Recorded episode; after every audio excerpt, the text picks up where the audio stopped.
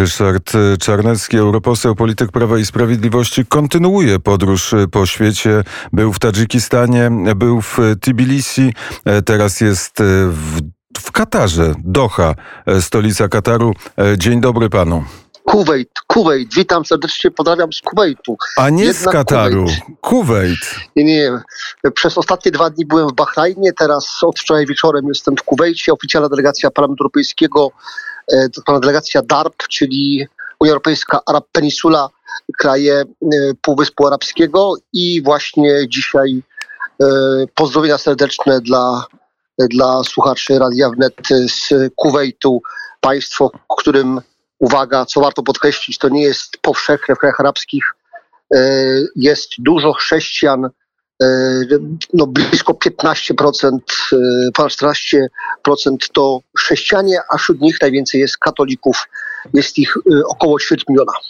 A co parlamentarzyści europejscy mają do załatwienia w Kuwejcie? To jest wizyta, która jest w pewnym sensie rewanżem za przyjazd przewodniczącego E, tutejszego Sejmu, tak to nazwijmy, pana Marcuka e, Al-Ganema, który był w lipcu w Brukseli.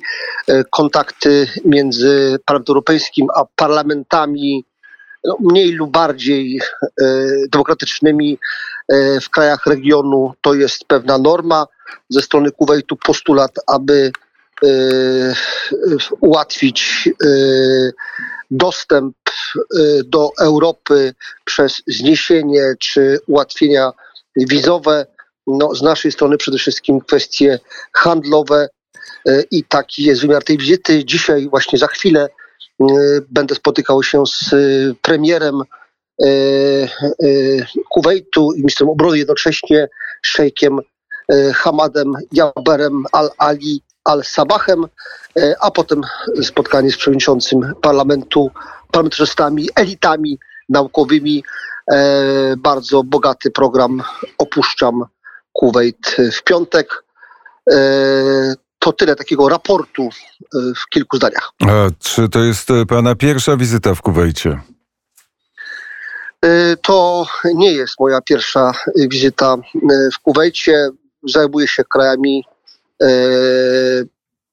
Półwyspu Arabskiego, Zatoki Perskiej, Bliskiego Wschodu, szeroko rozumianego. Już od dłuższego czasu jestem e, chyba jedynym Polakiem w tej delegacji oficjalnej Europarlamentu. To ważny region świata, ważny także z punktu widzenia stabilizacji lub braku stabilizacji. A który, który z wielkich kataklizmów współczesnego świata dotknął Kuwait? Akurat e, raczej można mówić, że jest to państwo dość e, e, stabilne.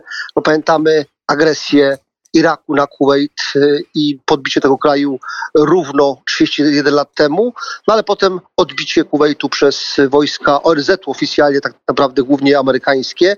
Można powiedzieć, że, można powiedzieć, że Zachód e, przywrócił niepodległość Kuwaitowi, odbił go z rąk Saddama Husajna.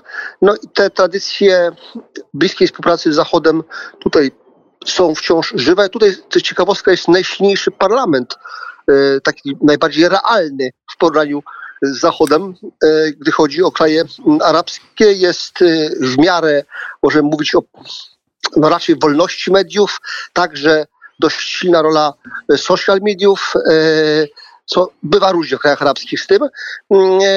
No i jednak w porównaniu z innymi państwami,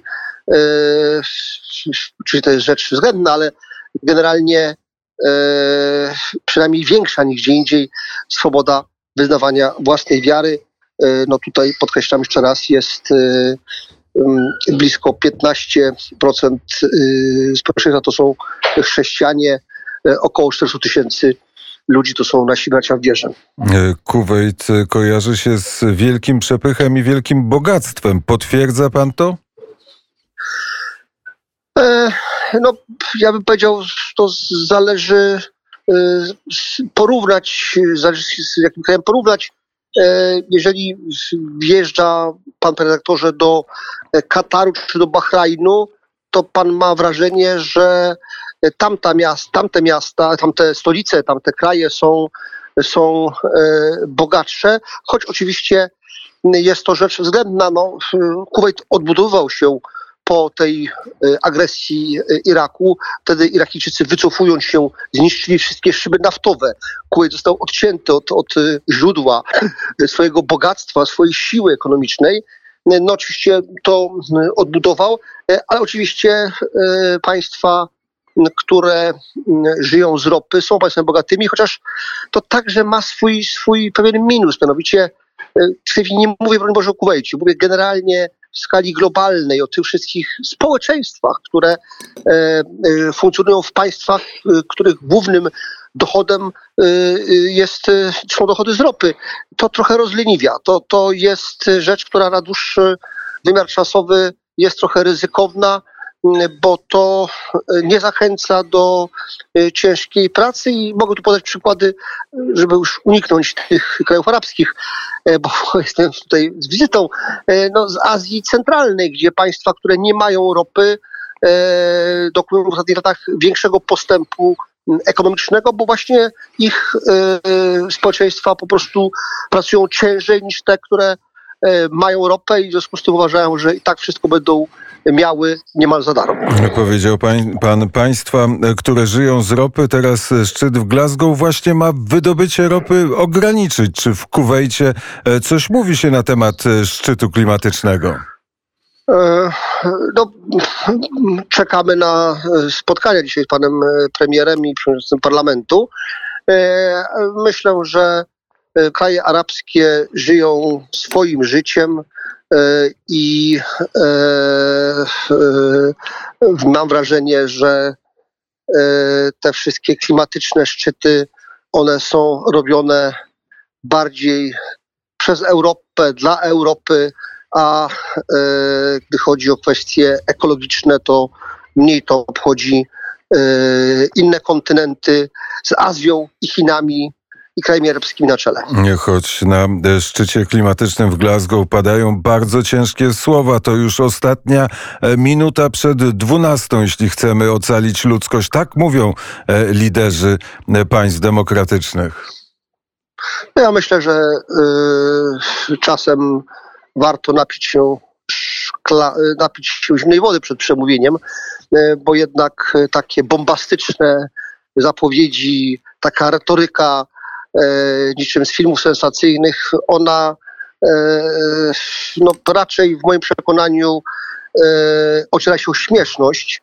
Oczywiście trzeba i warto dbać o ekologię, ale też jednocześnie trzeba pamiętać, że to nie może być instrument dla zwiększania nierówności w świecie, także w Europie, podziału świata Europy na te kraje bogatsze, które już dokonały transformacji ekologicznej, te, które e, tego nie dokonały, a teraz na których barkach, jak na przykład na barkach Polski, miałyby to się dokonywać.